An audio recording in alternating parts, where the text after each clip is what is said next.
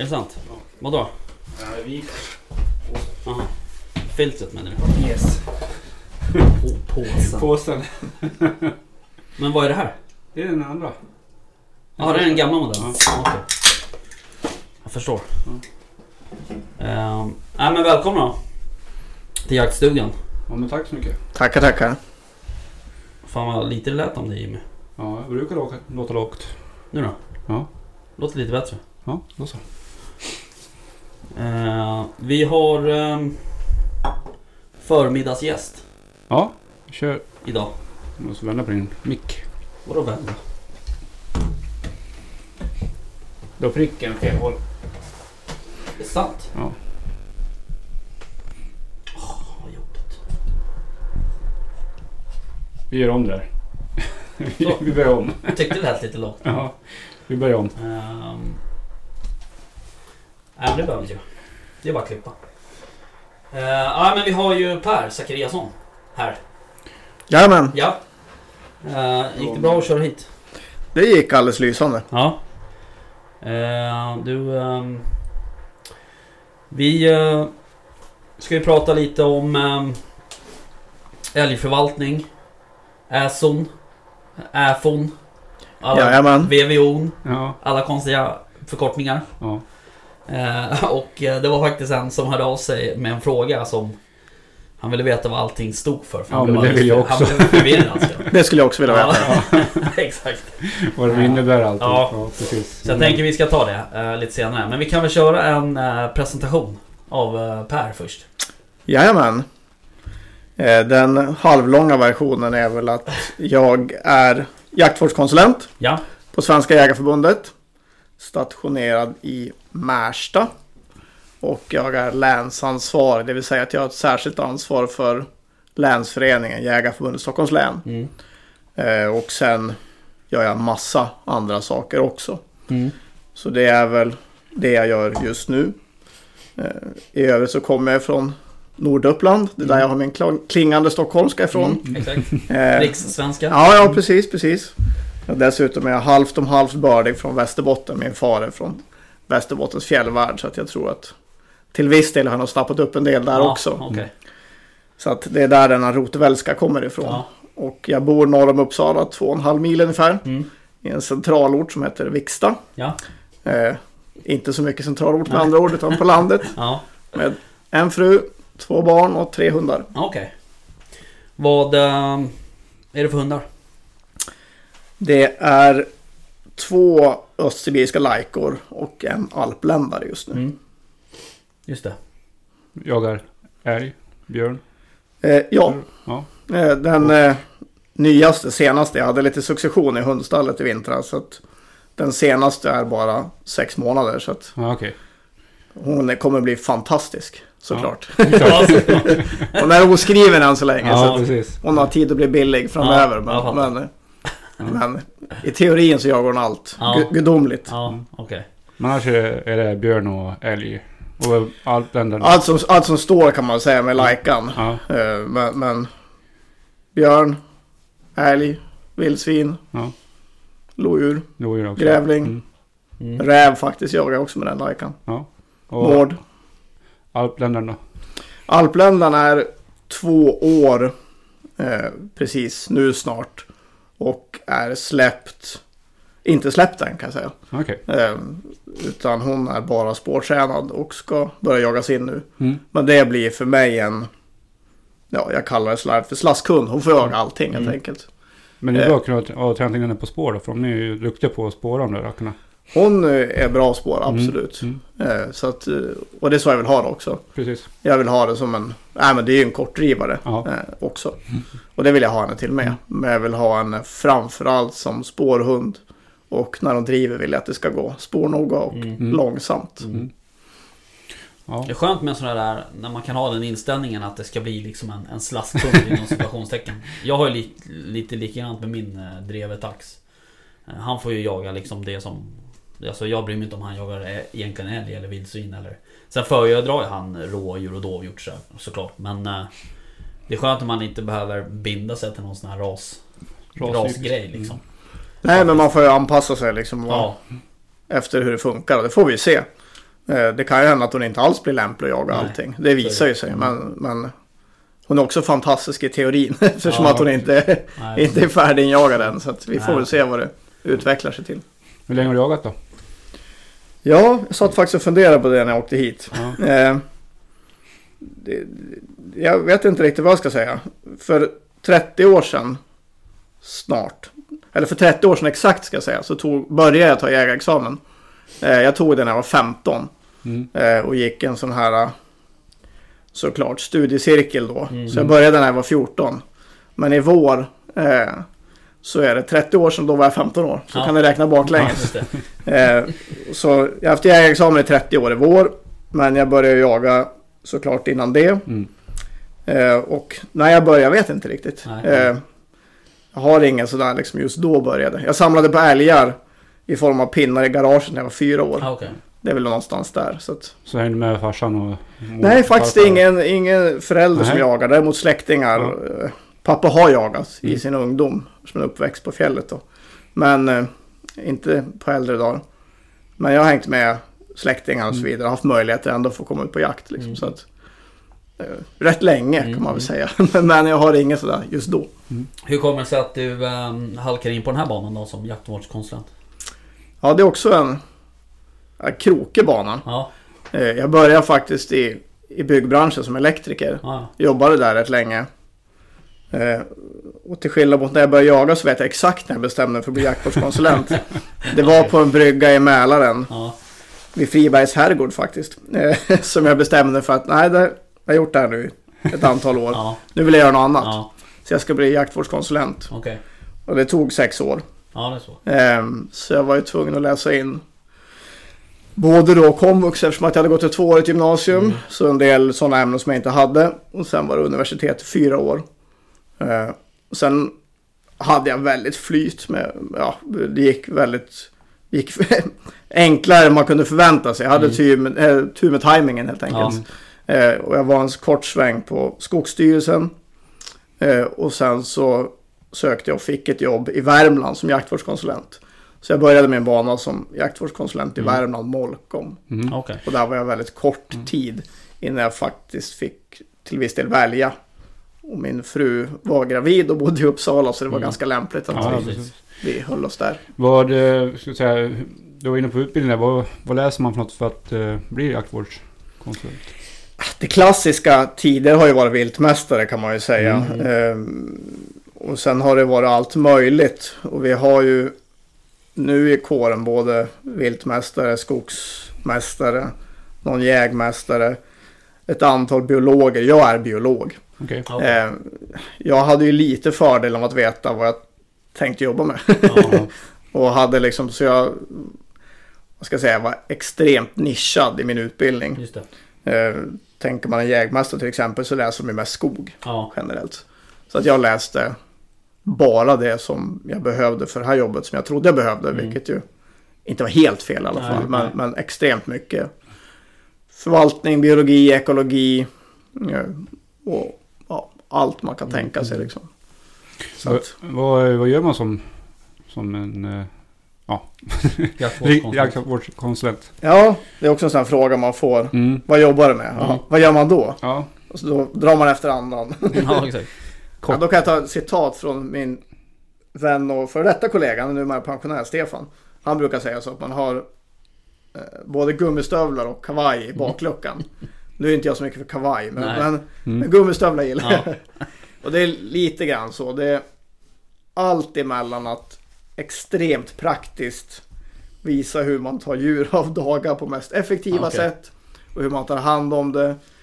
Till hela kedjan upp till, till kontakter liksom med, med Bryssel och myndigheter Ja, och okej. hela den biten. Så att enormt variationsrikt. Eh, om man ser över året. Mm. Så att man, vi är ju ett kunskaps, en kunskapsorganisation. Mm. Vi är ju en medlemsorganisation och en kunskapsorganisation så vi jobbar med utbildning kan man ju Mm. säga på alla plan och rådgivning. Eh, Så att väldigt mycket handlar ju om det. Ja. Eh, Och det kan handla om som sagt hur, hur gör man på väldigt, ja, väldigt praktisk och väldigt, väldigt konkret nivå till liksom hur får vi hur ska vi göra för att det ska bli så bra som möjligt för Mm. jägarna i Sverige? Liksom. Eh, Då blir det klart mer abstrakt. Mm. Ja, så. Eh, och, så att, ja. Du håller utbildningar och sånt också eller? ja, precis. Eh, vi har ju bland annat en, en mark uppe i Forsmark där vi håller mycket vildsvinsjaktsutbildningar. Eh, så där, vi är väl nog de i Sverige som har hållit flest vildsvinsutbildningar, vildsvinsjaktsutbildningar genom åren. Okej. Och sen har vi en del utbildningsjakter där också nu så att vi har faktiskt två stycken kvar nu i höst och sen går vi över på utbildningsjakter Mm. då för ja, framförallt nya jägare eller markklassjägare eller sådana som då bara vill ja, vara med i en organiserad jakt. Liksom. Ja. Så, att, Ja precis. så det är väldigt trevligt och till viss del så är ju de vildsvinsjaktsutbildningarna väldigt mycket en, en syntetisering av jobbet om jag säger så. Man börjar prata väldigt teoretiskt och då har ju allting att göra med småskalig försäljning och hur vi jobbar för att få till det liksom och, och eh, varför ska man skjuta den, det vildsvinet och, och inte det vildsvinet Mm. och när och hur och var. Och sen går vi över på skjutbanan och pratar där om Mm. hur kan man göra för att bli en bätte skytt och sen rent praktiskt jagar vi, återjagar på kvällen och sen tar hand om det. Så Mm. då egentligen så rymmer man in hela, Ja hela paketet faktiskt. Ja. Vad är den, eh, den liksom den, vad ska jag säga, vad står högst upp på agendan för tillfället? Vilken är den, frågan ni jobbar med nu liksom? Det är ju någonting sån här lite lätt som är jakt, jakttidsprocessen, Ja, nya jakttider. Mm. Där vi kanske inte var helt nöjda från. Jägarförbundet med, med det förslag som kom ut. Och Ja det. det vart ju en ny remissrunda och, och så vidare. Så Ja. där är vi. Det är mycket arbete med den. Mm. Eh, Och, och för och emot och bakgrundsfakta och liksom. Mm. Det, Ja det där Det- med Warboxjakt är en het potatis ja. kan man ju Ja. säga. Jo men det finns mycket åsikter. Ja, jo precis. Men eh, det får bli ett annat avsnitt. För att ha någon förtroendevald då som, Ja precis. som kan spekulera om politiken. Ja exakt. Ehm, Ja ja. Eh, Men du. Men, eh, ja. ja. Vi ska snacka lite annan förvaltning nu istället. ja precis. Älg. Älg. Mm. Och kanske lite Ja. hjortförvaltning tänkte vi. Mm. Eh, Men om vi börjar då liksom Alltså allt det här med älgskötselområden och, och älgförvaltningsområden och sådär. Eh, Vad, och sen har du ju även licensområden och, och sådär. Om, om man ska börja bena ut lite vad, vad som är vad egentligen. Eh, Ett licensområde till exempel. Det är väl, är det... Det blir de minsta markerna. Är det så det hänger ihop så att säga storleksmässigt? Nej, inte riktigt. Nej. Eh, om man tar eh, den andra vägen då. Man inrättade ju 2012 fick vi den älgförvaltning vi har idag. Mm. Vi kallar det för nya älgförvaltningen men jag vet inte. Det kanske Nej. man inte får göra längre. Det är åtta år sedan. men, men den älgförvaltning vi har idag och det man gjorde då var ju att inrätta Sverige i älgförvaltningsområden, alltså ÄFON. Mm. Så att hela Sverige oavsett stad, land etc. är ju indelade i älgförvaltningsområden. Ja, Och i teorin så ska de vara inrättade efter älgarna, alltså älgarnas rörelsemönster. ja, Eh, Och i Stockholm är det ju relativt enkelt. Vi har ju rätt tydliga barriärer med E4, E18, lite sjöar och lite Mm. vägar och sådana Det var för övrigt en fråga. Ja, Mm. ja. Eh, sen ser det inte ut så i praktiken Nej. överallt. Eh, För att som med allt annat så är det både, både politik och biologi i Mm. förvaltningen. Mm, men, ja. men eh, grundtanken är att de ska utgå helt ifrån älgarna. Så att när det gäller norra Sverige till exempel så är det väldigt stora områden. Mm, För då ska du få med vandringsproblematiken. just det. Just det. Eller eh, inte problematik utan vandringsälgarna helt Ja. enkelt. Eh, just att hantera då en älgstam som jagas av helt skilda områden. Ja, Så det är ju liksom grunddelen och i, Stockholms län så har vi alltså åtta stycken då älgförvaltningsområden. mm. Så att oavsett vad så är de indelade i det. Det, det är som det är. Liksom. ja okej. Och sen då finns det egentligen tre sätt som man har möjlighet att jaga älg på inom de här. Och, och det som är grundtanken med nya eh, med älgförvaltningen vi har. Det är ju egentligen då man ska uppmuntra liksom gemensamma ja, samverkan Mm. helt enkelt. Mellan markägare och jägare och då Mm. är det ju älgskötselområden. Just det. Eh, som det var tidigare så var egentligen tanken att älgskötselområdena skulle ha en egen älgstam. Men det kom man ju på att de var ju för små egentligen. Eh, och eh, nu kan man nog säga med att älgskötselområdena är ju mer en anpassning till hur stora områden kan vi ha där människor ändå kan samarbeta Mm. på något sånt sätt. Okej. Det finns ju liksom en liten, det är, det är mycket en kulturfråga. Ja. Eh, Där vi har mycket skogsbolagsmark, där är det ofta väldigt stora älgskötselområden. Och så bestämmer de mm, mer eller mindre Mm. demokrati, Mm. kan man väl säga förenklat. Mm. Eh, I tanken annars är ju liksom att det är som vilken klubb eller förening som helst Mm. som är en sammanslutning av intressenter och jaktlag då i det här Mm. fallet. Och det ska vara både markägare och jägare. Det. Så det är liksom ett sätt. Man kan vara med i ett älgskötselområde, det är frivilligt. Mm. Men om man inte är med i ett älgskötselområde så kan man vara ett licensområde. Eh, Och det kan man vara oavsett hur stor man är. Jaha, så du okej. kan ju vara egentligen hur stor du än vill Mm. hur stor den är. Men skillnaden är att ett älgskötselområde, de är ju delaktiga i förvaltningen. Mm. Det vill säga de gör en skötselplan som de bollar med älgförvaltningsgruppen och det här större området sitter en grupp på Mm. sex personer. Eh, som sen då fastslås av Länsstyrelsen. Men där får man ju säga, nej men vi gör en bedömning med inventeringar etc. Att vi har så här mycket älg. Vi vill ha så här mycket om tre år. Och då tänker vi oss att det här är rätt sätt att nå dit. Mm. Skjuta si och så många. Mm. Eh, och där är bland annat vi då behjälpliga med att kan hjälpa älgskötselområden och säga att ah, men, det här var bra tänkt. Mm. Men här har ni tänkt kanske lite tokigt. Mm. Gör vad ni vill med en älgstam. Men gör ni så här så kommer den Mm. gå åt fanders åt Mm. ena eller andra hållet. Så det kan ju det. vara liksom ja, men en opartisk Ja. liksom, hjälp. Eh, däremot om man är ett licensområde istället för ett älgskötselområde. Kan man ju också vara flera jaktlag egentligen. Aha, Det- okej. Det behöver ju inte vara bara ett jaktlag. Det kan vara flera. Eh, men då, då har man, som jag ser på det i alla fall då, och som, är, som egentligen förvaltningen fungerat. Då har man avsagt sig möjligheten att påverka ja, älgstammens utveckling. Man Mm. gör ingen skötselplan utan man får helt enkelt en tilldelning ifrån Länsstyrelsen. Eh, Det vill säga si och så här många älgar ska ni skjuta eller får Ja. ni skjuta. Eh, Och antalet älgar där och det bestäms egentligen utifrån den här älgförvaltningsområdet som har en älgförvaltningsgrupp då. De gör ju också en plan. Mm. Det vill säga i Stockholms län så har vi åtta stycken älgförvaltningsområden, alltså åtta stycken planer. Mm. Medan vi har kanske 40-tal älgskötselplaner. Så är jag då ett, eller ett licensområde då får jag bara, ja, jag har si och så många hektar, då får jag en tilldelning på en kalv kanske, eller en Okej. kalv och en vuxen. Utifrån då vad man bedömer att är lämpligt i det här förvaltningsområdet. Men det, bedöms det på areal eller är det Ja. också på spillningsinventering och sånt eller? Ja det är det också till viss del. Alltså, allt är ju på areal. Och Ja. Det står ju i föreskrifterna då i, vår, eller i älgförvaltningen att Mm. det ska vara ett produktionsanpassat Mm. system. Och det innebär ju att, att det, arealen är viktig och hur mycket älg som finns Mm. är viktig. Mm. Eh, Så att det är inte, det är inte en rättighet för var, var Nej, jägare nej. att skjuta en vuxen älg. Nej. Utan det ska utgå från hur mycket älg som finns och hur mycket man vill ha helt enkelt. Mm. Men det kan ju slå lite fel om man har en, en mark på 2000 hektar och det finns inte en älg på den. Men du får tilldelning på, säg tre stora och fritt på små eller vad det kan vara för något. Medan du kan ha en, en mark på 800 och de har massor med älg och kanske inte får mer än en stor. Då skjuts ju inte de älgar som ska skjutas heller egentligen.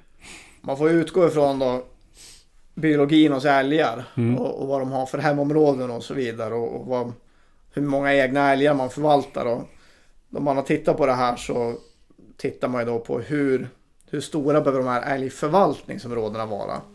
Och där man då vill helst kunna förvalta en egen älgstam. Och då behöver man upp i åtminstone 50 000 hektar eller någonting för att ha i runda slängar en, en ja, 80% egna älgar. Och har du 800 hektar så har du ju ingen egen älg. Sen kan du vid ett givet tillfälle ha massvis med älg. Framförallt om du har en rapsåker eller, eller en smaskig tallplantering som ingen annan har. Mm. Men, men du förvaltar ju inga egna älgar på den arealen. Så att ja, förvisso så, så kan det vara så att skulle det vara bara licensområden så kan det bli eh, svårt att nå tilldelningen. Ja, jag tänkte på att om det finns mm, ja, jaktlag som har olika storlekar på marken inom Äsot. Som de har 8000 800 hektar medan den har 200 eller 2000. Mm. Och så skiljer det på tilldelningen där. Och även på vart älgarna är biologiskt.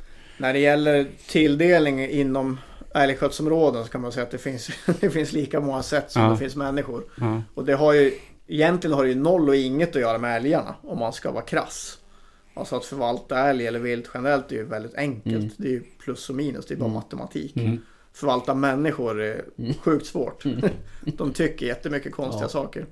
Eh, och det, här är, det här är en sån, sån typiskt exempel på att eh, det finns ingen lösning eh, exakt hur man ska göra. Men Nej. en ganska vanlig lösning framförallt ja, mellan Sverige. Det är det du beskriver egentligen. Att vi har kanske ett eh, älgskötselområde, säg på 14 000 hektar. Som i alla fall tidigare var det ganska genomsnittlig storlek. Mm. Eh, Vi har några jaktlag på 3000, 2000, 1000 och sen, sen i fallande skala ner. Mm. Eh, Så brukar det vara ganska bra lösning att ge en tilldelning i de lag som kommer upp i lämplig nivå. Och det här beror ju på hur mycket älg man vill skjuta. Och det är också en sån sak som man måste förstå att det går inte att statiskt ha en tilldelning år ut och år in. För att ska vi förvalta en älgstam så det man vill är ju att inte få för stora svängningar. Nej. Inte för mycket älg och inte för lite älg utan en någorlunda stabil utveckling. Eh, och det är jätteenkelt att sänka en älgstam eller att öka en älgstam men att balansera den är jättesvårt. Mm. Och därför kommer man alltid behöva göra justeringar. Eh, och det är där vi kommer in då med det här med tilldelning och så vidare. Så att där får man utgå från varje år att ja, vi ska skjuta si och så många. Ja men de här lagerna säg över 600 hektar eller 500 eller 400 eller 1000. De får en tilldelning på si och så. Mm. Sen kan man jobba med pott, pottälgar Mm, till exempel. Eh, vi har ju faktiskt precis nu i Jägarförbundets system viltdata. Där vi har en app också. Där har vi ju kop- nu kopplat på i år en möjlighet att eh, jobba med en pottilldelning. Okej. En avlysningsjakt. Mm. Så att man direkt ut till alla jaktlag kan få ett, eh, få ett meddelande att så här, se så här många ser det kvar och Mm. så fort någon skjuter en så räknas det av. Ja, just det. För det är någonting som vi har sett det finns behov av. Mm. Ja men den kör vi efter och det funkar riktigt bra. Ja, och, men det där är liksom ett sätt. Vissa vill bara jobba med avlysningsjakt. Mm. Andra vill inte det. Och som vi ser på så det, det är någonting som man får bestämma lokalt. Mm. Liksom. Vad är det som passar för just den här kretsen av jägare. Liksom. För just det här området. Eh, för det, det är ju viktigt samtidigt. Mm. Men, men man måste förstå att det går inte att år ut och år in ha exakt samma. För att det fungerar inte på det sättet. Nej. Du måste liksom balansera. Om man har ett licensområde till exempel. ehm, man får ju höra ibland att, att licensområden är lite mer känsliga för, för överskjutning och sånt där rent liksom eh, juridiskt så att säga. Alltså det, du, du jobbar ju inte med en tilldelning på det sättet som man gör i ett ASO. Eller. Är det, stämmer det? Eller? Ja, precis. Ja. Eh, du, du har ju en tilldelning på säg då, fem älgar någonting. Mm. Skjuter du sex så har du begått ett, ja, ett fel. Ja. om jag säger så. Ja, Eh, och, och då får man ju då fundera på är det liksom ett grovt fel? Om det är liksom med flit eller med avsikt. Eller är det liksom det kan ju skjuta samtidigt. Eh, Och då är det liksom ett bötesbelopp på det precis. där. Som förvisso är ganska lågt men, men ändå. mm, Och det är ju fördelen med, med ett älgskötselområde då. Där du har, man säger ju nu att det ska vara plus minus 10 procent. mm, är ju målsättningen. Det hade nog kanske egentligen varit bättre om det fanns lite mer luft i det hela. Men, men eh, det är plus minus 10 procent. Eh, avviker man mer än det från då den planerade avskjutningen, eller planerade målet ska jag säga. ja, Då bör, ja, då bör man ta en kontakt med Länsstyrelsen alternativt att de kontaktar området och frågar varför gick det så här. ja, Nej, men det kan ju vara en sån sak som att torkan till exempel 2018 påverkade ju enormt Mm. mycket. Vilket många inte tänkte på. Eh, Och det är ju sådana saker man kan till viss del kompensera för momentant i ett älgskötselområde. mm, Man behöver ju inte vänta till nästa år utan vi ser här att någonting har hänt. mm, Det skulle kunna vara ett vargrevir till exempel. Det har bildats ett vargrevir i det här området. Eh, Vi trodde vi hade si och så många älgar men nu, nu hittar vi liksom bara Mm. skit med hår i överallt. Och inte en älg. Då kanske man ska göra någonting direkt. Och det är Ja, mycket precis. mer flexibelt såklart i ett Ja. älgskötselområde. Där du direkt utan att fundera har den här plus minus 10 procenten. nej, Eh, Och sen kan du självklart efter diskussioner med till exempel Länsstyrelsen säga att vi kommer att i år göra si och så här. Tycker Mm. ni att det är okej? liksom. mm, Så att det, det finns ju mycket mera gummiband i det Ja, hela i, i älgskötsel. Om man är ett älgskötselområde. Ja. Ja. Men är det likadant om du skjuter för lite då i ett licensområde alltså? alltså man ska ju vara medveten om att egentligen det som det vi pratar om är avskjutningen. Ja. Det är ganska slarvigt egentligen. Men det som egentligen är målet. Det är ju storleken på älgstammen. Mm, För det är det vi sätter som mål. Eh, Sen kan man ju ha mål för både äbenskador och tallskador och hela den biten också. Men, men det huvudsakliga målet med en älgskötselplan det är ju hur stor ska älgstammen vara efter jakt. Just det. Det vill säga på, på vårvintern. Jajamän, Mm. på vårvintern då efter jakten är färdig. Så det är det som är målet. Mm, mm. Eh, och därför kan ju, men det är ofta det vi följer upp och det vi liksom diskuterar är avskjutningens, Mm. ja har vi lyckats eller inte lyckats. Ja. Och det, det där är egentligen lite synd faktiskt. Att Mm. man inte, man behöver ha en sån möjlighet att nej men det kanske varit en, vi kanske gjort helt fel, fel inventering till Mm. exempel. Det är inte omöjligt. Nej. Eh, vi gjorde en felbedömning och vi behöver kompensera för det. Då ska det ju vara målet liksom i slutändan som är ja, det viktiga. Mm. Hur ska man nå målet på avskjutning då? För att få en bra ja, jämn avskjutning. Nej, men det, vi kommer aldrig veta exakt. Det finns inga kommaälgar i skogen. Eh, jag, jag är väldigt mycket för statistik och jag tycker det är extremt intressant med Mm. inventering och sånt.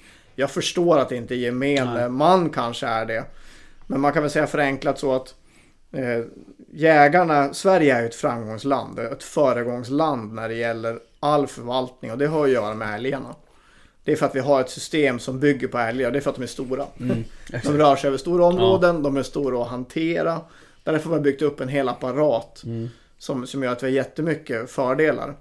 Eh, och då har vi liksom en hel del med inventeringar. Vi har ju det man kallar för, då, för basinventeringar i, i älgförvaltningen. Och det är älgjobbs, avskjutning, kallvikter och spillningsinventering.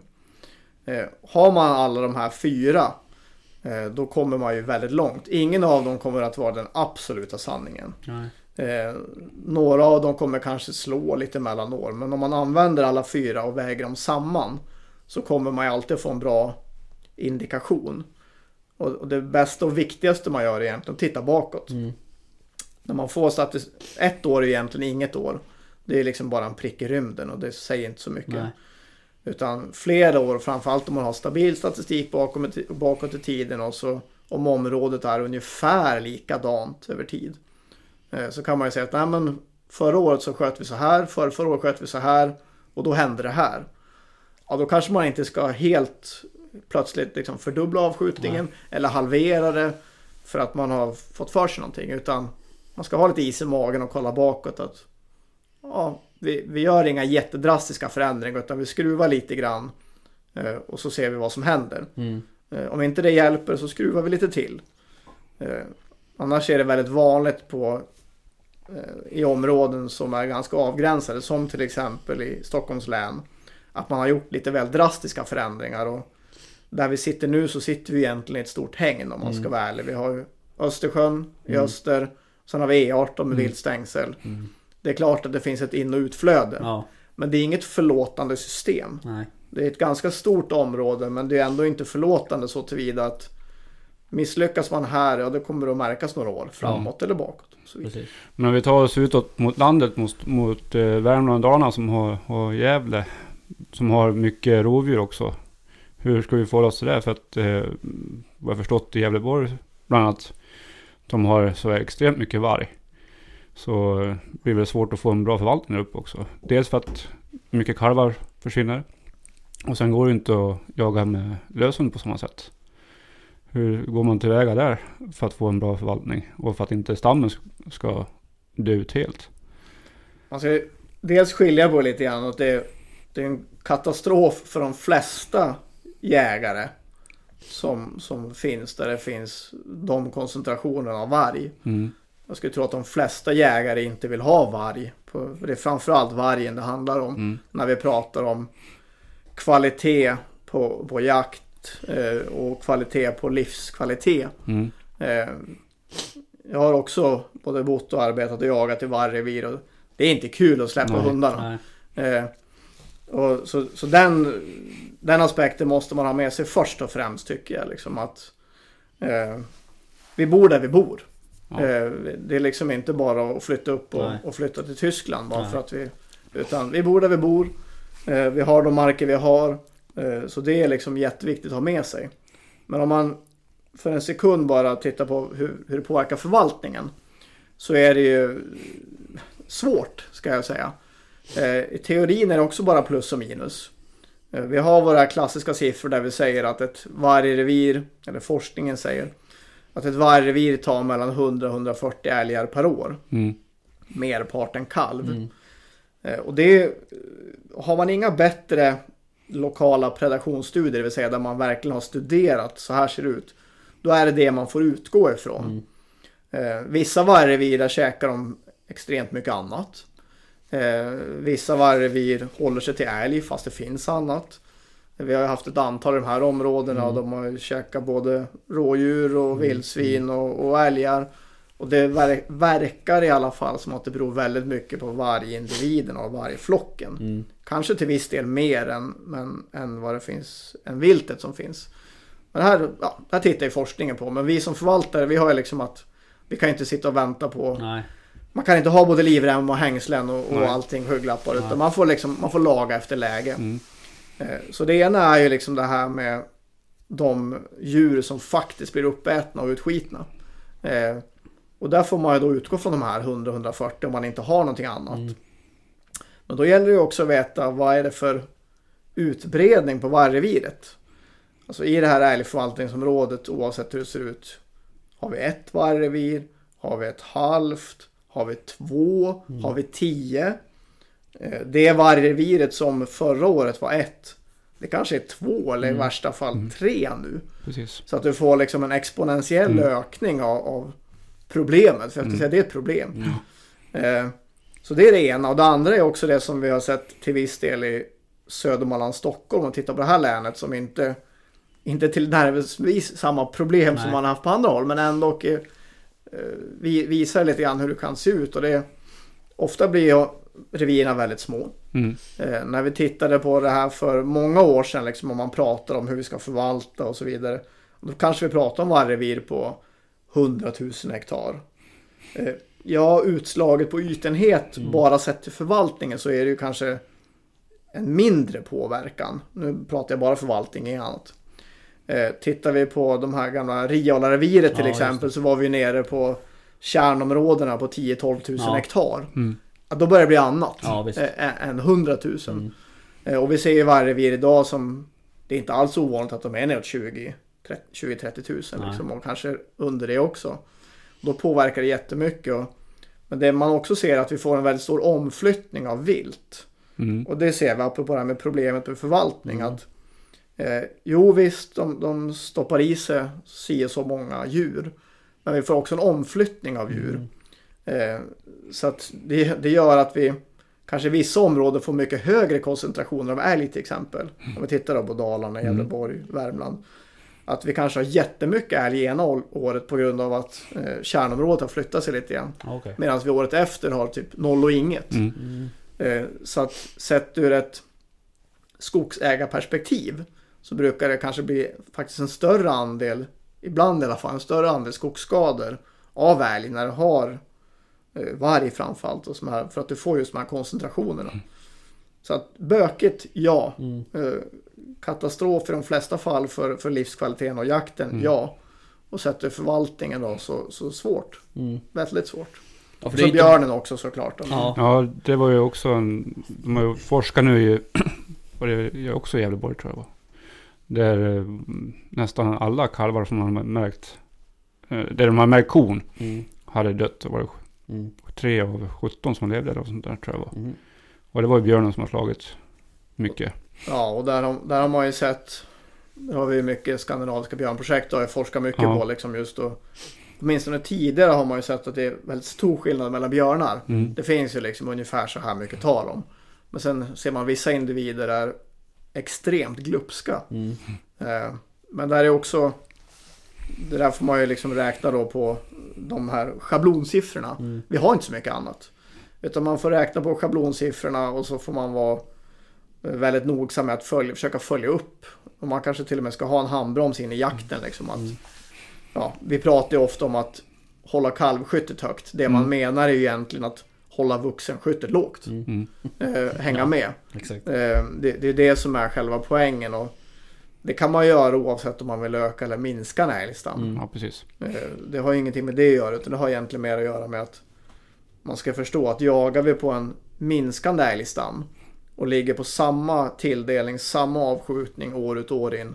Så procentuellt sett så eskalerar det ju varje år. Vi skjuter ju en större och större andel av stammen. Mm. Och det är samma sak här liksom att man behöver vara lite snabbare, lite mer flexibel liksom. Mm. Adaptiv kallas det med fina ord. Mm. Ja, precis. Så Eh, man- ska ligga på, vad är det, 60% kalv eller vad tänker man? Det, jag Det skulle säga att det finns, det finns liksom inte standard. Vi har ju, Jägarförbundet har en handlingsplan och Mm. där har vi pratat om liksom, ja men hälften, Mm. minst 50. Men sen ska det anpassas, och det Mm. måste anpassas. Och det, det gäller egentligen all förvaltning att den måste utgå från lokala förhållanden. Eh, så det kan ju vara liksom vissa år på vissa ställen kanske 90%, 70%, Mm. 40% beroende på. Hur vill Man, man kanske behöver vara lite adaptiv som jag nämnde innan här med den här torkan sommaren 2018 som påverkade Stockholm väldigt mycket. Eh, där man egentligen borde ha försökt skjuta bort alla kalvar som föddes både 2018 och 2019. Mm. Eh, Medan förhoppningsvis de som föddes i våras borde vara rätt pigga. Mm. Eh, så att man behöver vara lite flexibel där med. Så att det vore bra om det fanns liksom en standardrecept. Det, känns, det känns ju ändå som att eh, jägarna har hyfsat bra koll på det med förvaltning, tycker jag ändå. Vi har ett bra förvaltningssätt som du sa. Men sen har vi ju en motpart då, som är skogsbolagen som trycker på. Så att- vi ska skjuta nästan allt som finns. Mm. Hur, hur, liksom, hur, hur går arbetet till för, med Jägarförbundet och skogsarbete, eh, skogsbolagen och ur förvaltningssynpunkt och så? Ja, det, det, det snurrar på. Eh, Man, vi har ju ett handslag med, med skogsbruket. Eh, där vi för några år sedan, det har ju varit väldigt höga tongångar i Ja. media framförallt. Vilket ju kanske inte är den mest konstruktiva debatten alltid. Eh, Men där, man, där vi har ett handslag, vi kommer överens om ett antal saker. Vi har också kommit överens om vad vi inte är överens om. Nej. Eh, vilket är minst lika viktigt. Ja. Man behöver inte vara överens om allt. Eh, sen till syvende och sist så är det ju så att jakträtten följer markägandet. Mm. Så att markägaren har jakträtten. Eh, punkt. Sen har vi det förvaltningssystem vi har. Vi har den jaktlagstiftning vi har. Det vill säga vi, vi har älg i Sverige. Vi ska ha älg i Sverige. Vi får inte utrota dem. Eh, vi ska ha ett, ett system som är anpassat och produktionsanpassat. Det vill säga ja, vi, vi gasar och bromsar egentligen med både älgar och älgmat för att vara krass. Eh, där det finns liksom då man kan fylla på med mat och man kan tappa ur med älgar. Mm. Ungefär så. Där eh, på, tittar man då det man använder på skogssidan framför allt är ju älgbetesinventering, alltså äbin. Mm. Där man mäter skador på, på skog, tallskog då Men framförallt. den kan ju variera ganska kraftigt. Den kan variera väldigt kraftigt Mm. alla gånger. Och eh, man kan ju titta på den och då behöver man också, det som är viktigast och som, som, som vi driver väldigt liksom, vad ska vi säga, trycker väldigt mycket på. Det är att man ju tittar på det här både tidigare och även senare studier här och ser vad är det som påverkar äbin? Vad är det som påverkar mest? Mm. Ja, det är tallandelen. Mm. Det är det som påverkar mest. Eh, ja, i vissa fall så har det betydelse hur mycket älg det är. Men generellt så är det, ta- är det tallandelen som Mm. påverkar. Så den måste man väga in i det här. Eh, men när man väger in tallandelen och så konstaterar man att nej, men, det finns gott om tall. Man har satt tall på tallmarken men det är ändå skador. Då är det ju sannolikt för mycket älg eller för mycket vilt. Det kan ju vara för mycket av annat vilt också. Mm. Ja, då får man ut och skjuta helt enkelt. Eh, men, men det är väl ofta det vi har man ska säga, debatterat om att vilken kran är det man ska skruva på? Är, är det älgarna och så vidare? Oftast är det både och. Mm. Eh, och bara för att eh, det, det är skador så betyder det inte att man ska skjuta ner älgstammen. Men det kan vara så. Så att, eh, det, det är någonting som får bestämmas och det, det är liksom våra också det här som vi tycker är otroligt viktigt att förvaltning ska bedrivas på så lokal nivå som möjligt. Men vi måste utgå från älgarna. Vi kan inte bedriva det bakom stugknuten. Utan Nej, vi måste upp i någon sorts nivå Mm. liksom, på det. Men det ska inte sitta och bestämmas nationellt. För det är helt omöjligt. Det kommer att se annorlunda ut i Skåne jämfört Mm. med Haparanda, Mm. jämfört med Mm. Vilhelmina etc. Ja. Eh, och det är där man måste ta de här diskussionerna. Så det är också någonting som vi, vi står väldigt hårt för. att nej, men det, det är jägarna och markägarna lokalt som måste... Mm. Ni får, ni får brottas och komma överens där helt enkelt. Men det, det, det är ju då i älgförvaltningsgrupperna som det bestäms då. Det är ju där bland annat. Ja. Älgförvaltningsgrupperna såklart. I de områden vi har fungerande älgskötselområden Mm. eller där det finns älgskötselområden så är de också med i förvaltningen. Eh, På länsstyrelsenivå så har vi någonting som heter viltförvaltningsdelegationen. Mm. Där man blandar in både politiker, jägare, markägare men även naturvårdsintressen Mm. etc. etc. Som också har ett finger med i spelet. Ja, för det var det jag skulle, var det jag skulle komma till där att i, um, i älgförvaltningsområdena eh, så ingår väl markägarna. Det Absolut. ska det inte vara någon sån här 50-50 regel eller något liknande? Det är, det är tre plus tre. Det är tre jägare, tre markägare. det. Mm. Varav markägarna har en utslagsröst. Okej. Så att om det är ja, vid ett röstningsförfarande Mm. så, så är det de som bestämmer. Just det. Eh, Så de har en väldigt tung post. Mm. Och det är återigen, det ska, borde de ha också när det gäller eh, styrning över sin egen mark. Mm. Eh, sen är det så att hela systemet bygger egentligen på mycket frivillighet. Mycket frivillighet att delta i inventeringar. Mm. Eh, mycket komma överens. Och som sagt, vi har en fantastisk förvaltning i Sverige för att vi har det system vi har. Det vill Mm. säga där, där jägarna och markägarna är delaktiga. Eh, delaktighet bygger man genom tillit, tilltro, dialog. Inte genom diktatur. Eh, och det, det är viktigt och det är sådana saker bland annat som vi har trätt om och diskuterat och liksom att där vi har kommit överens om att nej men vi ska vi ska verka för att det är en bra dialog Mm. och det, det gäller ju inte bara jakten, det skulle Nej. kunna vara vad som helst. Mm, Men, mm. men eh, att sitta ner och komma överens och ha respekt för varandras Mm. eh, oliktänkande. Eh, För det är klart att så, som jägare om jag inte har en enda tallplanta ute i skogen, ja då är jag ju intresserad kanske vad jag har i, i boxen hemma. Mm. Och det är inte okej. Nej. Jag måste också ha respekt för hur det ser ut i skogen Ja. och på den sidan. Ja, och, och vice versa. Så att, eh, men, men det här är någonting som, det är ingenting som man kommer överens om första gången man träffas direkt. Och säger att nej men tjo och tjim, nu är vi överens Mm. och nu kommer vi lösa det här. Utan det är ju en process. Ja. Så att hela förvaltningen är en process som, som bygger på liksom ett ömsesidigt givande och tagande. Ja. Så att, eh, vi kan bara konstatera att sen den här förvaltningen infördes så har ju älgstammen gått ner generellt. Ja. Ser lite olika ut men generellt har den gått ner Mm. ganska mycket. Okej. Ja, det har ju sina olika betydelser, eller anledningar varför den har gått ner också. Dels har vi, vi jägare har, när vi har fått rovdjur på marken, inte varit tillräckligt snabba som vi pratade om. Till exempel. Men sen har vi ju, sen är det ju också skogsbolagen som ligger på och trycker på väldigt mycket. Och det har vi ju tydande på när de vill jaga skyddsjakt på, på vintern så sent som i februari-mars. Mm. Hur, liksom, vad tycker ni om, om en sån grej? Jag vet inte. Jag tycker inte det känns riktigt och, etiskt och riktigt. Nej. Nej jag vet Men inte. eh, för Jag, det är ju liksom, va- det är ju som vandringsälgar, det är så lokalt. De går ju tillbaka sen också. Visst, de får betesskador mm. just där och de räddar om sin skog, absolut. Det Mm. förstår jag också. Eh, Ja såklart. Men eh, skulle man då en inventering på betesinventering på just på en sån plats där mycket vandringsälgar kommer på vintern. Om man gör en förvaltning på det sen. Mm. De älgarna finns ju inte kvar. När på hösten sen. De har ju gått tillbaka till sina ursprungsmarker. Mm. Det då blir det lite skevt förvaltning också kanske. Jag vet inte om jag tänker fel eller vad jag gör för något. Men Nej. Nej men just det där med vandringsälgar det är väl, det är väl också en svårhanterat i förvaltningssyfte liksom. Eller eh, inte i förvaltning men i inventeringssyfte kanske. För de inventeras ju vid en viss tidpunkt och då är de ju på ena stället liksom. Det är ju det är flera aspekter i det hela. Dels vad vi tycker och tänker det, det överlåter jag åt de, de lokala företrädarna Mm. i de här områdena där, som har varit ute mycket i Mm. media och tyckt till. Eh, sen kan man ju bara konstatera att eh, älgarna har ju ofta sina vandringar Mm. och har gått till de här ställena väldigt många älggenerationer.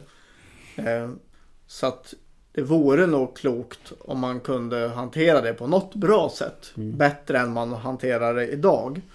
Eh, som jägare då eller? Ett, Nej, som förvaltning som skulle jag vilja säga. ja, För mm. det- det är klart att för den enskilde skogsägaren Mm. eh, så ser man ju då en anhopning av älgar. Mm. Och det, för den, den enskilda är det ju katastrof Mm. just Mm. där och just då. Eh, Så att man får, man får nog jobba för att hitta sätt att nå fram till. Men sen när det gäller vandringsälgarna generellt så är de ju väldigt mycket av vårt vilt i Sverige är väldigt beforskat. Mm. Vi vet ju väldigt mycket. Ja. Så vi har ju rätt bra koll. Där man har haft GPS-halsband och så vidare. Så man har ju rätt bra koll på hur de rör sig och så Mm. Ja. vidare. Men det är ju bland annat därför som man har, har så pass stora älg i förvaltningsområden som man ska ta med det här. Och det är klart att ett gäng får jaga på dem på hösten och ett annat gäng får leva med skadorna på, Ja. på vårvintern. Ja, då, just det. det är klart att det, det är inte skitenkelt att Nej, hantera. Nej. Hur gör man det liksom? Mm. På ett bra sätt. Så att, ja, där, där finns det en klar förbättringspotential skulle Ja. jag säga. Och där uppe i Norrbotten, Västerbotten och uppåt där, där har du ju problemet med mörker och mycket snö också under den tiden. Så att det är svårjagat också. Ja, så är det. Så det blir ju inte, kanske inte alla älgar skjutna Nej. i tid. Nej. Som ska skjutas heller. Så att, Nej. Man har ju ett annat nålsöga, så är Mm, det ju mm. såklart. När vi har andra snöförhållanden och Mm. andra klimatförhållanden. man har ju mycket kortare tid på sig att jaga. Ja. Vad tänkte på um, det här med inventering och sådär, vi pratar rätt mycket om så här, men hur... eh, hur vad är det vanligaste sättet att inventera i Sverige? Den vanligaste inventeringen vi har är egentligen avskjutningen. Ja, aha, okej. Eh, Mm. Det är ju faktiskt den typ av inventering Ja. också. Eh, annars har vi älgjobbsinventeringen då där vi har första 30 dagarna. Så Mm. första, första sju jaktdagarna under den första 30 dagars perioden. Mm. Så fyller vi, fyller vi i vad vi ser. Mm. Och då fyller man, det blir ju egentligen en antal observerade älgar per timme. Mm. Eh, sen fördelningen kalv per hondjur. Fördelningen tjurar och så Mm. vidare. Eh, så kommer vi norrut i Sverige. Där vi går man ur huset. Där vi är många människor som jagar älg. Eh, vi är många människor som observerar. Då kommer man jättelångt med avskjutning och älgjobs. Mm. Nästan så att man inte behöver så mycket mera. Ja, okej. Eh, Så att där kommer man väldigt långt. Kommer vi ner här till ja, Mälardalen, kanske söderut, så behöver man ofta komplettera med någonting. Och det, det som, är, som är bäst och fungerar bäst här nere är spillningsinventering. Eh, norröver så använder man sig av flyginventering. Och flyginventering finns ju massa olika sätt att göra på. På de här breddgraderna fungerar det oftast väldigt dåligt. Eh, och det har att göra med framförallt snöförhållanden. Det har att göra med ja, älgarnas fördelning och så vidare. Så Mm. att eh, här så rekommenderar vi inte att man, man nu är, pratar jag Stockholms län Mm. framförallt, flyginventerar alls. Utan Ja, att okej. man håller sig till spillningsinventering. Mm. Det har också sina fördelar och brister. Och någon av bristerna är bland annat det var mycket kronhjort Ja, just det. är det ganska svårt faktiskt att ja, på ett vetenskapligt sätt säkerställa vad det är för skillnad mellan älg och kronhjort. Men eh, använt på rätt sätt så fungerar det fantastiskt bra. Mm. Eh, men det är inte heller någon sanning och det ska Nej. man vara medveten om. Och det är som jag sa tidigare att man behöver väga samman de här. Mm. Eh, både älgjobbs, avskjutning och så vidare. Mm. Sen pratar vi också kalvvikter och då pratar vi om kalvslaktvikter. Det är också en typ av inventering. Mm. Eller om man egentligen skulle kunna kalla det för hälsostatus. Mm. Eh, vi får ju inget facit på om älgkalvarna helt plötsligt börjar väga mindre. Nej. Då kan man inte säga att det beror på det och det. Utan man kan ju säga att det är en indikation på Mm. någonting. Någonting är kanske inte fantastiskt. Mm. Eller så är det det. Mm. men, men man börjar åtminstone analysera vad, vad beror det här på. Har vi liksom för låg medelålder? Har Mm. vi för få tjurar? Har det varit en torr sommar? Finns det inte tillräckligt med käk? Är det för mycket dovhjortar? Vad är problemet? Eller vad... Ibland så rår vi inte på det som Nej. klimatet till exempel. Nej, precis. Men det är åtminstone en indikation på att någonting händer. Mm. Så att det är ju mera som en temperaturgivare, en Mm. avkänning liksom i, i förvaltningen. Mm. Hur går en sån här spillningsinventering till då? Ja, det är fantastiskt roligt. Man får gå ut på, på våren och räkna bajs. Sälj in det här nu. Eh, ja, ja, jag tycker det är jättekul. Ja. Eh, och eh, det, vi, det vi gör, det ser lite olika ut över landet. Men, men det vi gör framförallt på de här breddgraderna, där är det ju jägarna själva som Mm. gör det. Eh, sen vi från Jägarförbundet hjälper ju till då med, med designen, alltså det vill säga hur mycket ska vi inventera. Mm. Eh, vi hjälper till också med, med rä- framräkning av resultatet och så Mm. vidare. Men, men i korta ordalag så vi utgår igen då från de här älgförvaltningsområdena, de här åtta stycken som vi har i Stockholms län Mm. då. Och så lägger man ut ett rutnät av fyrkanter en gånger en kilometer. Mm. Sen beror det på vilken, vilken upplösning. Det är, tänk pixlar eller vad som helst. Liksom. Vilken, vilken upplösning vill man ha på resultatet? Mm. Vill man bryta ner det jättemycket, ja då måste man ha jättemånga sådana här trakter. Tycker man att det är okej med att ah, men jag vill veta ungefär, ja då behövs det inte så mycket. Nej. Men, men på de här eh, en gånger en kilometer rutorna som brukar ligga runt 100-200 trakter per älgförvaltningsområde hos Mm. oss. Så är det då 40 stycken provytor. Så att de här eh, fyrkanterna är egentligen bara som en linje. Som man lägger ut och provytor på. Eh, Det skulle lika gärna egentligen kunna göra som så. Man lägger linjer över hela Sverige och så går man linjerna och lägger provytor. Mm. Problemet är att man vill gärna komma tillbaka till bilen. Så att det finns en fördel liksom med att de är fyrkantiga. Ja, ja. Eh, Så att, sen är det då för rådjur så räknar vi på 10 kvadratmeter och för älg så räknar vi på 100 kvadratmeter. Vilket då blir 1,78 respektive 5,64 meter då i radie. Eh, Och så räknar man de högar som finns där. Mm. Och sen räknar man om det så att det blir någon typ av, eller det, blir, det är som en stickprov kan man säga. Mm. Så man utgår från de här och sen så räknar man upp det då till hela området. Mm. Så det brukar bli väldigt stabilt och framförallt i sådana här områden där vi har gjort det under 10-20 år kanske så har vi hittat, vi har ju en skillnad i Stockholms län till exempel att längre norrut så gör vi glesare, Mm. längre söderut så gör vi tätare. För att det behövs helt enkelt. Mm. Dels har det att göra med det vi, ja, jordbruksmark, sen har det att göra med hur mycket eh, byar, vägar, städer, sjöar etc. har vi.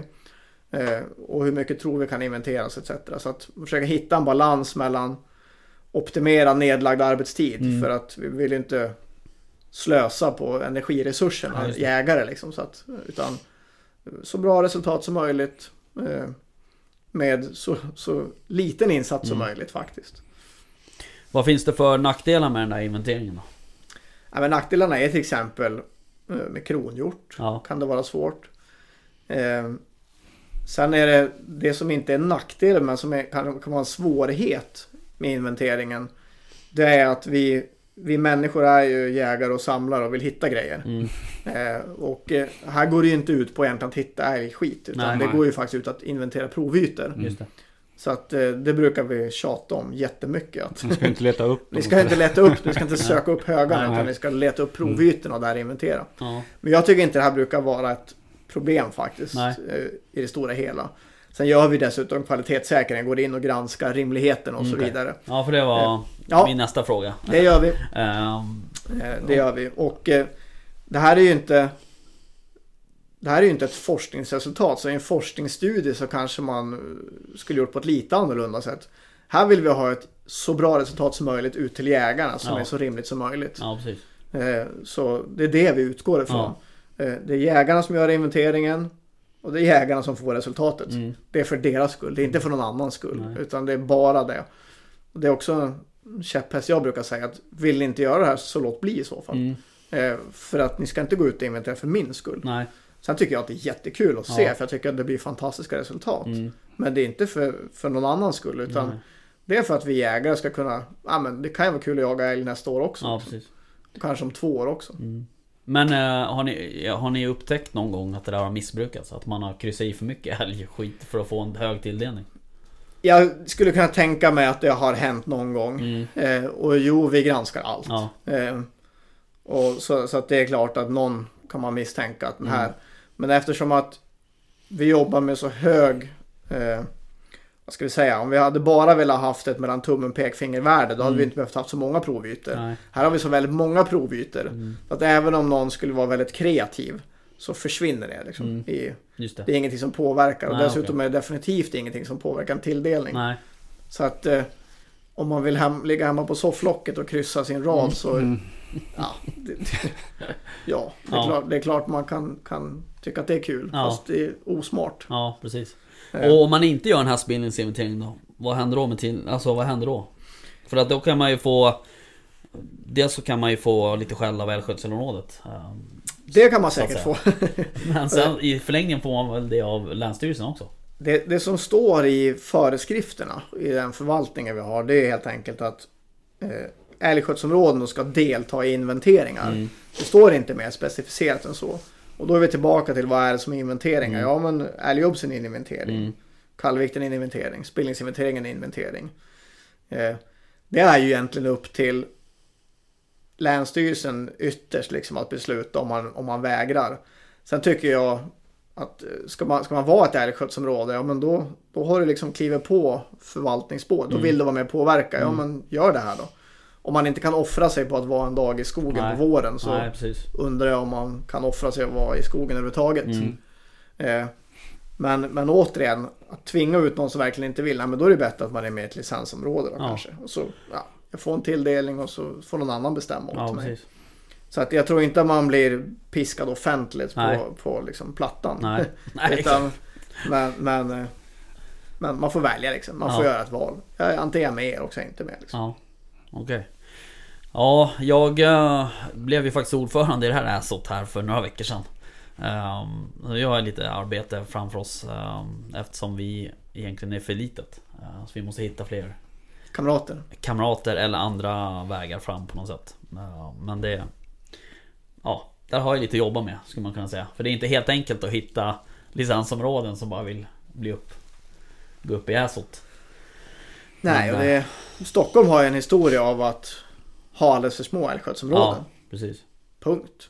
Eh, sen vems fel och varför och hur Ja. och så vidare. Det låter jag vara osagt. Mm. Men det, det är ett problem med den förvaltning vi har Mm, när de är för små. mm, För att det är ogörligt att, att eh, ja. göra något vettigt av det. Äh, Men det är väl lite så det ser ut också med, alltså med tanke på eh, Som du säger där, vägar och sjöar och, och Ja. Östersjön och, och hela allt det där liksom. Så att Men ehm, ja, så är det. Men du gränsdragningen där då på På vad heter det ehm, Älgförvaltningsområdena Eh, De dras gärna på vägar och, och sjöar och Alltså naturliga hinder och det, det är det det är så att säga Ja, i, i sin grundform i alla fall. Sen Ja. har det rent praktiskt blivit så att på vissa håll så finns det inga sådana. Då kanske man drar en annan administrativ gräns. Mm. Men, men eh, när man har bildat de här eh, så, så då utgår man ifrån det. mm. Sen ska man vara medveten om att en väg kan ju vara en barriär fast inte ett viltstängsel. Man måste ju Nej. skilja på en förvaltningsbarriär och en, en, en slutet, alltså ett hägn. Mm. Eh, Så att kommer vi, har vi då en väg som kanske kommer upp i en 5, 6, 7, 8 tusen bilar per dag. Då är det en barriär Ja. rent förvaltningsmässigt. Ja, Eh, som kommer att hindra. Sen innebär det inte att någon älg inte kommer att ränna över Nej. lite nu och då. Men just ur ett förvaltningsperspektiv så, så kommer fler älgar att stanna kvar i området än som kommer att flytta över. mm. Men som sagt i Stockholm så är det här ganska enkelt liksom eftersom att vi har stora trafikerade vägar och en hel del viltstängsel. Eh, Så att eh, här är de flesta gränserna är faktiskt barriärer och till och med fasta barriärer.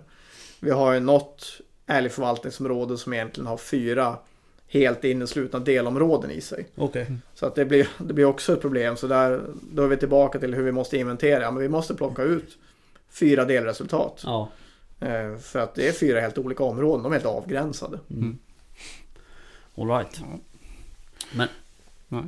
Men eh, vad tänkte på um, Vi pratade ju, eller jag nämnde ju det tidigare där att det var En lyssnare som ville Han var lite förvirrad av alla Förkortningar Ja, Eh, Men eh, jag nämnde ju VVO då ja precis. Jag hoppades att du inte skulle komma tillbaka till det. Nej okej Eh, Eftersom det var länge sedan jag jobbade i Värmland nu. Ja Men okej nej då, VVO det är ju viltvårdsområden. Ja, Eh, och det, de har ju en egen lagstiftning. ja, okej Eh, en viltvårdsområdeslagstiftning. Eh, som då är en sammanslutning av markägare egentligen.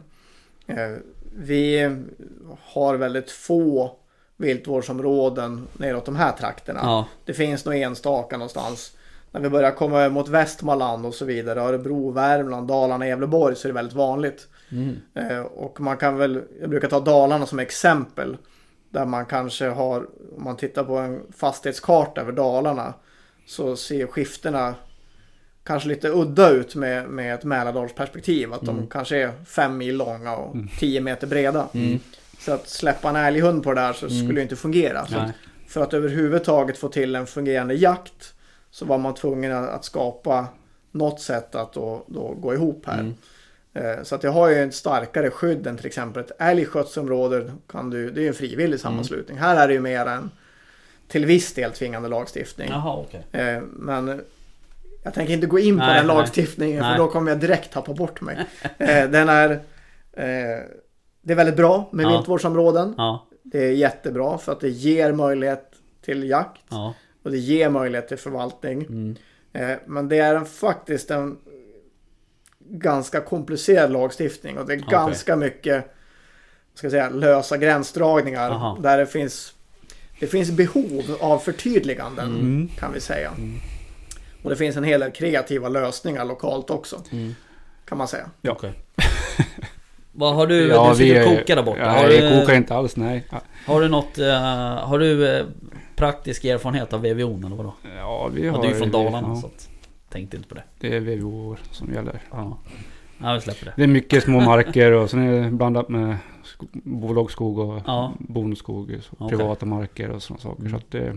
Ja, det Man kan... ska vara medveten om att det oftast ur ett jägarperspektiv ger ju en, en fantastisk möjlighet till jakt. Mm. Så vi värnar ju om viltvårdsområdena. Ja. Så missförstå mig rätt. Ja. Eh, Det är otroligt viktigt för att vi ens ska kunna jaga. Mm. Så annars hade det varit jättejobbigt. Mm. Då hade in, inte någon enda människa fått släppa sina hundar eller jaga. Eh, När du har de där remsorna. Mm. Men, men däremot som sagt så finns det, det finns potential till förbättring och Mm. förtydliganden. Okej. När det gäller vad, vad man borde göra och inte göra. Mm. All right. När Kanske man... inte det lättaste alltid, men Vad sa du? det är nog inte det lättaste alltid. Nej, så är det väl. Och, nej, precis. Ehm, när det kommer till andra, andra viltarter som dov och kron och sådär. Hur mycket påverkar de älgstammen liksom egentligen? Eh, Det påverkar nog, det är också lokalt. Ja, Så, eh, så tittar vi, när vi pratar om att vi har extremt mycket vilt och så i Sverige, vilket man hör ibland. Så tittar man ofta ur ett kanske Södermanlands, Mm. Östergötlands ja, perspektiv. Ja. Vilket jag då som är från Norduppland kanske känns lite främmande. mm, Eh, Men, men självklart är det så. mm, Eh, Älgen och rådjuren är ju den enkla förklaringen. Är ju, Mm. De är ju kvalitetsbetare. Eh, Om någon annan har ätit upp det jag vill äta så då, då måste jag äta något annat. mm, Kanske under den tiden på året när jag inte vill äta det. Så, att, så det är klart att vi har ett, eh, ett samlat betestryck och det påverkar varandra. mm, Sen är det, det är inte helt enkelt för att vi har ju dels ja, vi får ju titta på de markerna vi har och vad är det för vilt vi har. Eh, vi har dels ett födoöverlapp som kan se lite olika ut under året. Vissa delar av året kan det vara 20% att de äter samma sak. Andra delar av året kan det vara 50%. Mm. Det är det ena. Eh, och sen om de eh, ja, hur de rör sig och så vidare. Så att man kan inte liksom säga att så här är det. Nej. Utan man, man får titta på liksom lokalt och, Mm. och försöka. Och det får vi försöka, försöka räkna på liksom att ja, men, vi brukar ju säga att torrmassan, ja, men en älg och två kronhjortar och Mm. fyra dov och sju rådjur. Men sen har vi då också ett födoöverlapp. mm, Då blir det kanske 20 rådjur Mm. istället. Eller något sånt. mm, Eh, så att ja, det är jätteviktigt att titta på totala betestrycket. Mm. Och på vissa håll, framförallt i Södermanland, är det alldeles för mycket dovhjort. ja, Mm. Eh, det är inte, inte tu tal om det. nej. För det var, det var min nästa fråga nämligen. På, jag, jag har ju ett arrende där nere i, i Sörmland och då Där har vi ju liksom Vi har ju fått skjuta en del älg där. Eh, den marken är ju ganska stor. Eh, Sörmlandsmått sett kanske eller sådär. Men eh, Men nu från i år så är det ju liksom Då ska vi inte skjuta någon älg alls. Och det är ju liksom för att Älgstammen i Sörmland är ju väldigt dålig. Eh, Men sett över, över Sverige liksom hur, hur ser Alltså Är det så att, att älgstammen i, i mitten av Sverige är väldigt dålig liksom? Nej, det ser väldigt olika ut. Ja, Eh, kan man väl säga. Och det går, går till lite olika håll. Eh, gör det. Generellt så har vi ju minskad älgstam om vi nu Mm. ska dra. Men, men vi ska ju egentligen inte dra så. nej. Där vi ska titta på det lokalt. Och det går, det går åt olika håll. Eh, vi har ju minskande kallvikter etc. etc. Mm. Eh, när det gäller om vi nu fortsätter på det här spåret med eh, annat vilt Mm. så är det såklart att Ja, jag, jag vet inte hur det ser ut hos er men Nej. jag bara bra att prata generellt så det är inte alltid som att det, det bästa är att spara sig ur saker utan Nej. ibland behöver man skjuta sig ur saker. Mm. För, för oss är det relativt enkelt. Vi har ju liksom en policy att eh, viltet ska inte behöva stödutfodring under växtsäsongen. Nej. Eh, Det vill säga har vi så mycket vilt så att inte maten räcker till, då är det för mycket vilt. Ja. Eh, Så tillvida vi tittar på, vi har både dovhjort och så vidare. Mm. Men, men när man säger det så måste man samtidigt säga att eh, gå tillbaka till det här med äbin etc. Mm. Att ja, har vi en ståndortsanpassning då till, så att vi sätter gran på tallmarker. Ja, då har vi för lite mat. Mm. Då har vi inte för mycket vilt utan då har vi för lite mat. Eh, så att det går inte att säga det ena utan det andra. Precis. utan man måste ha mål. Men förutsatt att vi har gjort allt rätt i, på markerna. Vi har rätt, rätt trädslag etc. Men det är fortfarande helt soprent överallt. Sannolikt så kanske det är för mycket vilt då i Mm. så fall. Så att, och då är det ofta. Det kan vara svårt att spara, spara sig ur det. Utan det Mm. kanske är bättre att skjuta sig ur det. Mm. eh, Och minska trycket Mm. eh, på sina håll. Ja precis. Nej för det är ju liksom om jag ska lyssna på, på den markägaren så är det så att de vill ju att vi skjuter mer dov. Eh, och sen så ska vi inte skjuta älg liksom. Eh, och um, jag kan ju tycka så här som, som arrendator är det klart att Jag vill ju såklart jaga älg. Eh, nu kanske inte jag åker till Sörmland för att just jaga älg liksom. Men om, om man ska se från det hållet så Så vill ju också mina medlemmar jaga älg såklart. Men jag, jag väljer ju då hellre att se det att, att de faktiskt tar ett ansvar liksom på något sätt och, och stoppar älgjakten då liksom. Eh, samtidigt som de då uppmanar till att skjuta med dovhjort. Så att, ehm, men det är ju klart, just det där med utfodring är ju annars en Också en, en svår fråga för det där är det ju också så här att ehm, det är mina, eller inte så mycket längre men i början jag hade det arrendet då var det ju folk som ville liksom Det skulle ju köras ut sockerbete liksom och du vet 25 ensilagebalar och sådär och jag kan väl tycka att det kanske inte är rätt väg att gå men, eh, men generellt sett så har ju folk den bilden att Fan vi måste få upp, jag vill skjuta mer, mer, ut med mer mat liksom. Och det blir ju ett problem i slutändan kan jag tänka. Ja, det blir ett problem. Ja, Helt men, klart. Ja, men framförallt är det ju också sådär att det är ju faktiskt andra som vistas i skogen också. Eh, Alltså civil personal, civila folk. Eh, Och komma då till en vändplan där det ligger 5 ton sockerbete Det är inte Det är kanske inte att föredra liksom Nej, det är katastrof och det, det, det är som sagt, det, om man utgår egentligen då från tillbaka igen och det, det är det vi har i våra policies och så också att Nej men under, under växtsäsongen så ska vi inte behöva stödutfodra. Eh, då ska det liksom, det ska bära sig. Mm. Eh, sen om det betyder att vi måste ordna mer mat i skogen eller om det betyder att vi måste skjuta mer vilt. Mm. Det beror ju på Mm. eh, förutsättningarna. Eh, Men, men jägarkåren har ju en väldigt bra tendens att bita sig själv i svansen Mm. också. Just om vi nu tar de här avarterna. Mm. Där folk vräker ut mat. Mm. Sen undrar de varför eh, markägarorganisationer med flera blir, blir upprörda Mm. och vill göra ett Mm. utfodringsförbud. Mm. Ja, det är ju för att ett antal, några få skulle jag vilja säga, Mm. missköter sig. Ja det har ju blivit Ja. bättre Det har blivit bättre, eh, men, men det, det är slående hur få jägare som inser vilket fantastiskt jaktland vi är. mm. Eh, bortsett från ett antal saker. Men, Mm. men att man inte värnar mer om den jakten vi har och Mm. inte mer rädd om relationer. Det, vi är tillbaka till det här med relationer mellan jägare, mellan markägare, Mm. jägare etc. etc. Och om den ena missköter sig kapitalt, ja det kommer ju kanske inte glömmas bort Nej. på två dagar Nej. utan det tar kanske lite längre tid. Ja Nej man behöver ju en balans Ja. Så är det Mm. Jaha, har vi ehm, avhandlat allt som har med förvaltning att göra? Ja, det tycker jag. Nu har Tycker du? väldigt mycket information. Så att Ja. Ja precis det är, jo, men jag tycker jag fått med det mesta. Ja, Det är mycket det är att ju- tänka på. Det är, det är mycket med det här med förvaltning och hur man ska göra och gå Ja, tillväga. och så är det som vi var inne på sista, fodringen och hur man Ja. ska göra. Det har ju även skogsbolagen sin del också, Ja, tänker jag. Absolut. Att De tar- har ju sina policies som Mm. Eh, ja, men är kopplade till, till sina kontrakt helt enkelt. Mm. Att, Mm. eh, följ, följ det här. mm. Mm. Ja, de tar ju oftast bort eh, älgen nu då, som vi pratade om, Mm. deras naturliga bete. Som de hellre tar än, än de käkar här, innan de käkar tall. Mm. Så tar de, har de tagit bort allt lövträd och sådana saker. Så att, Mm. Tyvärr. Mycket i alla fall tar de bort. Det ser olika ut i alla Mm, fall. ja. Så att, Ja. eh, Ehm, nej men då så, hörni. Ehm, vi får väl tacka för att du kom hit. ja, Tackar. Ehm, superintressant och ehm, får komma tillbaka. Vi har Ja. säkert mer frågor. ja, jag tror det. Så Ehm, att, vi eh, behöver här. Viltvårdsområden, får hem och... Ja exakt. Hem och plugga. Ehm, ja nej men eh, det är ett intressant ämne och det är... Eh, det är ju många som inte är riktigt... eh, som inte är insatta.